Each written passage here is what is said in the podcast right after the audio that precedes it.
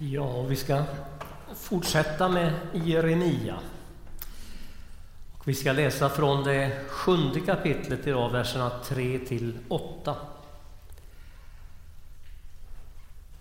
Och det säger profeten så här: Så säger Herren Sebaot, Israels Gud. Ändra era liv och gärningar, så ska jag bo bland er på denna plats. Lita inte på lögnerna som här är Herrens tempel, Herrens tempel, Herrens tempel.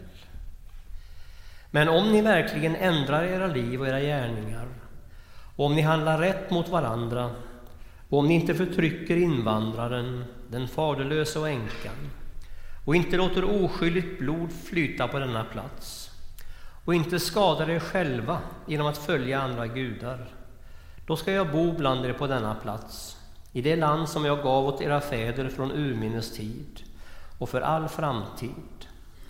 Men ni litar på lögner som inte är till hjälp.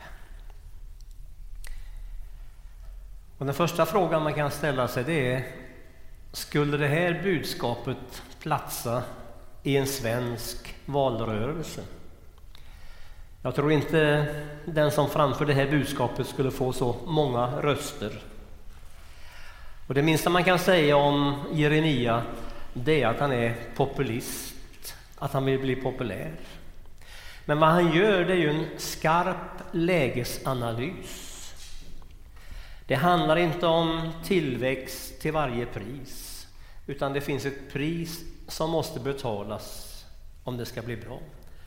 Och så jobbar han utifrån den här grundprincipen sådd och skörd. Som vi lever, så får det också resultat i samhället. Och så uppmanar han Israels folk här, och indirekt oss också, att ta tag i det här som är ytlighet. Eller lämna det som är ytlighet och ta tag i det som är verkliga problem.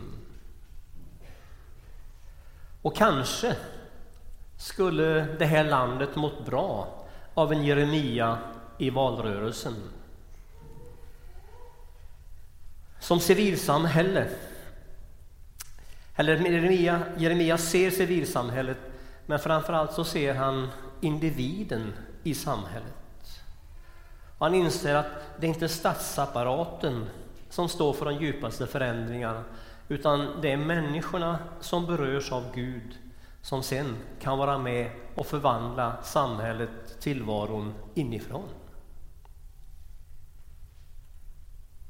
Problemet som han identifierar, det handlar alltså om människor som av olika anledningar har drabbats av viss ytlighet i sin tro, i sin religionsutövning.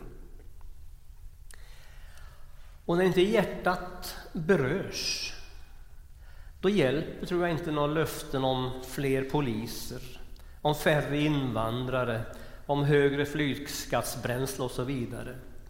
För det handlar om att våga ändra livsstilen radikalt på olika sätt.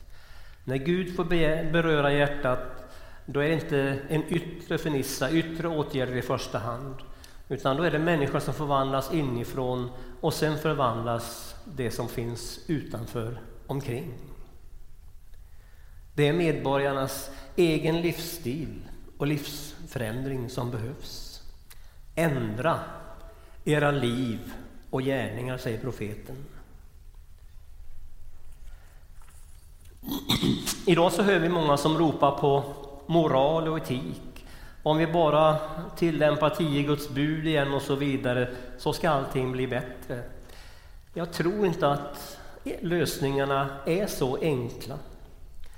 Visst kan vi tillämpa 10 Guds bud, men vi måste ändå beröras inifrån, så att det blir ett med våra liv. Moral i all ära, men ska det bli en varaktig förändring, som sagt, så behöver vi beröras av Jesus Kristus i djupet av våra liv. Det är den största möjligheten till en förändring som är radikal och väger tungt. Det jag sagt nu, det handlar inte att underkänna de som satsar på politik och vill förändring i välfärds-Sverige och i samhället och i världen. Men jag tror att om inte vi får beröras inifrån så kan vi jobba oss trötta. Då kan man sätta in hur mycket resurser som helst i skola, i vård och så vidare. Om inte människan själv engagerar sig utifrån en hängivenhet så blir det ändå inte den förändring som vi hoppas ska ske i våra olika sammanhang. När vi läser Jeremia så finns det väldigt mycket mörker i hans budskap. Men grundtonen som ligger under all den här samhällsanalys, all den beskrivning han gör, det är ändå, det finns en framtid, det finns ett hopp. Vi behöver korrigera kursen genom att beröras in i våra hjärtan. Och han säger ju så här: det ska komma en tid, säger Herren, då jag ska låta ett rättfärdigt skott växa ur Davids stam. Han ska vara konung och härska med vishet och skapa rätt och rättfärdighet i landet. Och så profeterar Jeremia om en kommande Kristus. Det ska bli en förändring, allt är inte kört. Och han talar om ett nytt förbund som ska läggas i Israels folks bröst, och han ska Gud ska skriva in sin lag i deras hjärta. Och det här återkommer Jeremia ofta till, det här med att hjärtat måste beröras. Jag tror att det är över 70 gånger i den hebreiska grundtexten som Jeremia använder ordet hjärta i symbol att vårt innersta måste beröras om det ska ske någonting varaktigt. Och i den här framtidsvisionen som Jeremia ger så säger han att om vi omvänder oss så ska Gud åter bo på denna plats. Men det finns en resa att göra, det finns ett pris att betala. Och det handlar om en personlig förändring. Och så blir Jeremias budskap en utmaning som ställer krav på mig, min och mitt. Och som sagt, över 70 gånger i den hebreiska texten så använder han ordet hjärta. Det handlar om hjärtats kärlek till Gud. Det handlar om hjärtats inställning till invandrare och främlingar. Det handlar om hjärtats inställning till fred och försoning. Och det handlar om hjärtats vilja till förändring på olika sätt. Alltså personlighetens innersta måste beröras om förändringen ska bli varaktig och genomgripande. Jeremia kallas av Gud som 17, 18, 19, 20 år, man vet inte exakt, men någonstans på runt 630-talet. Och han får en lång verksamhetsperiod, under 50 år får han på olika sätt frambära budskap till sin samtid. Och när han verkar så finns också profeterna Sefanja och Nahum, Habakkuk, Ezekiel och Daniel. Så att det är flera röster som figurerar under den här perioden då Jeremia finns. Och om man ser på världsscenen så krossas det assyriska och egyptiska väldet av Babylon. Och sen kommer också judarikets fall då man förs bort i fångenskap till Babylon. Men några lyckas, och däribland Jeremia, flyr ner till Egypten. Och sen vet vi inte så mycket mer om Jeremia. Det finns lite olika tankar om hur hans liv avslutats. Och tack vare, eller trots vad man nu ska säga, om det här budskapet som Jeremia frambär, så får han möta väldigt mycket kritik av sin samtid och sitt egna folk. Av både prästerskapet och en del andra så kallade falska profeter går emot Jeremia när han predikar om orättfärdighet, orättvisor och den undergång som skulle komma om man inte gjorde bättring. Det blev på något sätt för närgånget. Det ställde krav in i deras liv, på deras livsstil, och det orkar man inte. Och han uttrycker flera gånger i sin bok den här smärtan över att behöva vara den här rösten. Han säger: jag har blivit ett ständigt åtlöje. Alla gör narr av mig. Ty varje gång jag talar måste jag ropa, måste jag skrika, våld och förtryck. Ja, mig har Herrens ord vållat ständigt spott och spe. Och så kallas Jeremia för sitt engagemang ofta för tåreprofeten eller hjärtats profet. Och kärleken till sin samtid och sina medmänniskor, den skriver han om så här: O, att mitt huvud vore en vattenbrunn och mina ögon en källa av tårar. Då skulle jag gråta natt och dag över den slagna dottern, mitt folk. Och så lever han med den här sorgen i sin samtid, och samtidigt fylld av oerhört mycket kärlek och omsorg. Och 586 före Kristus, då faller ju Jerusalem, och så uppfylls flera av hans profetier. Men trots allt det här mörkret som Jeremia får möta och kämpa med, så bärs han av ett löfte i sin kallelse. Där han säger, när Gud kallar honom, att jag är alldeles för ung för det här, du måste ta någon annan Gud.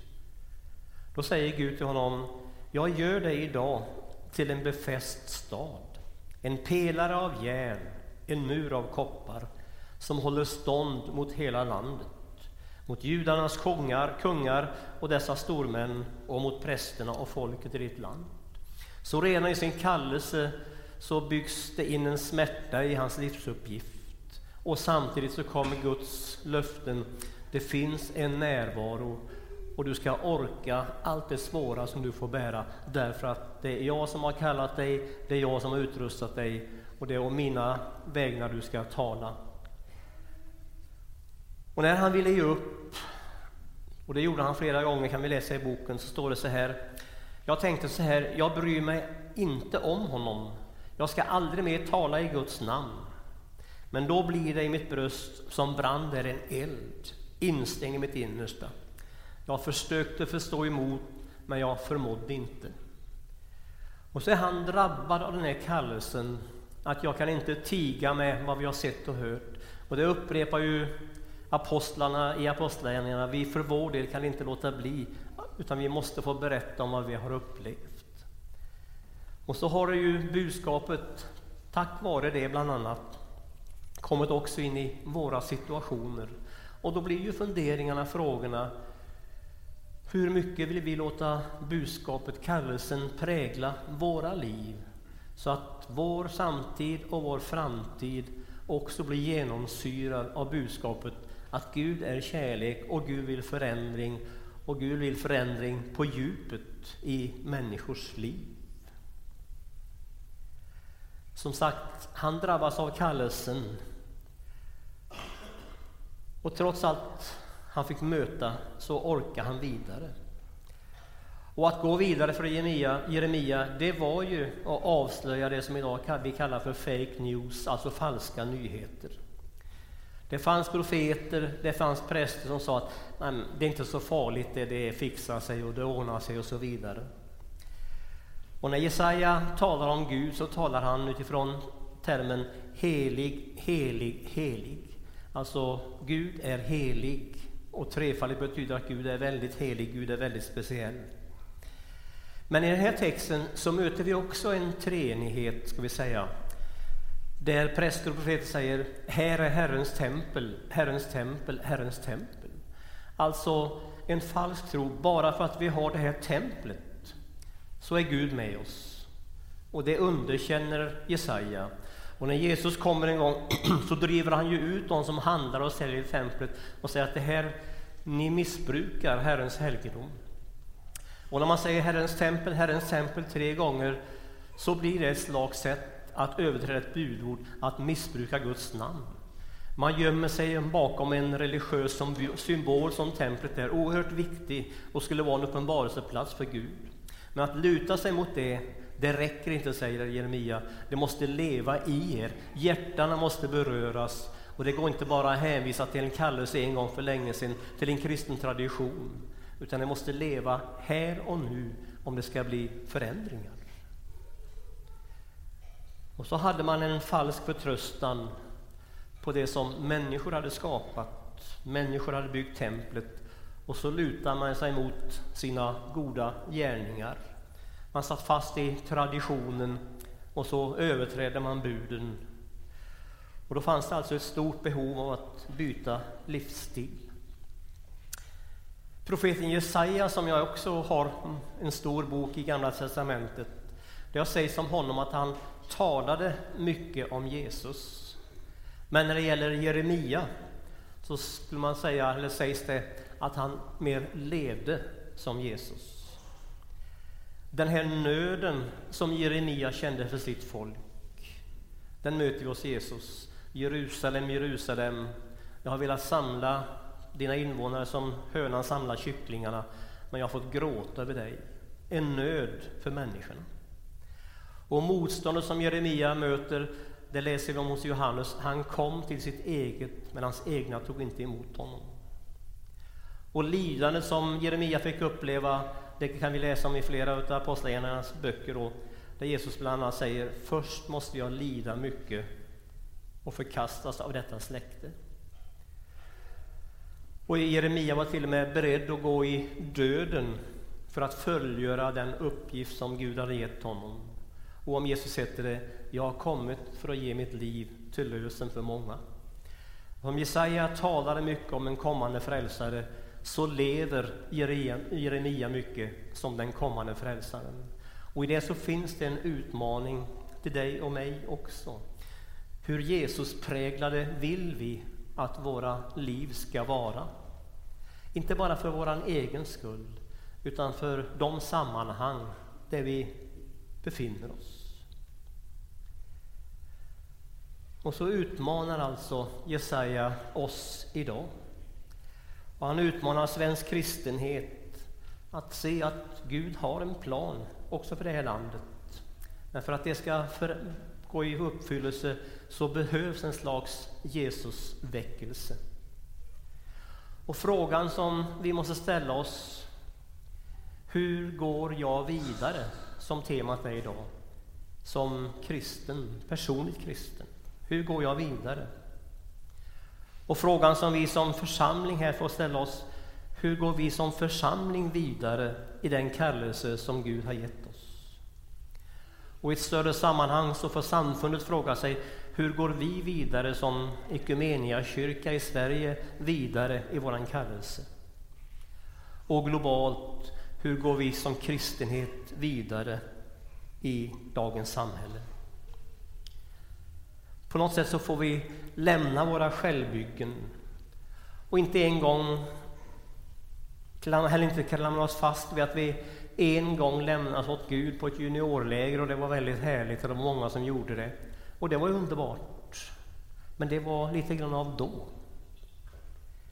Eller luta oss mot att men Ekumeniakyrkan i Vårgård är ju Vårgårdabygdens största församling numerärt. Och det är fint, och det ska vi vårda och vara tacksamma för, och vi vill bli ännu fler som finns med i kyrkan här.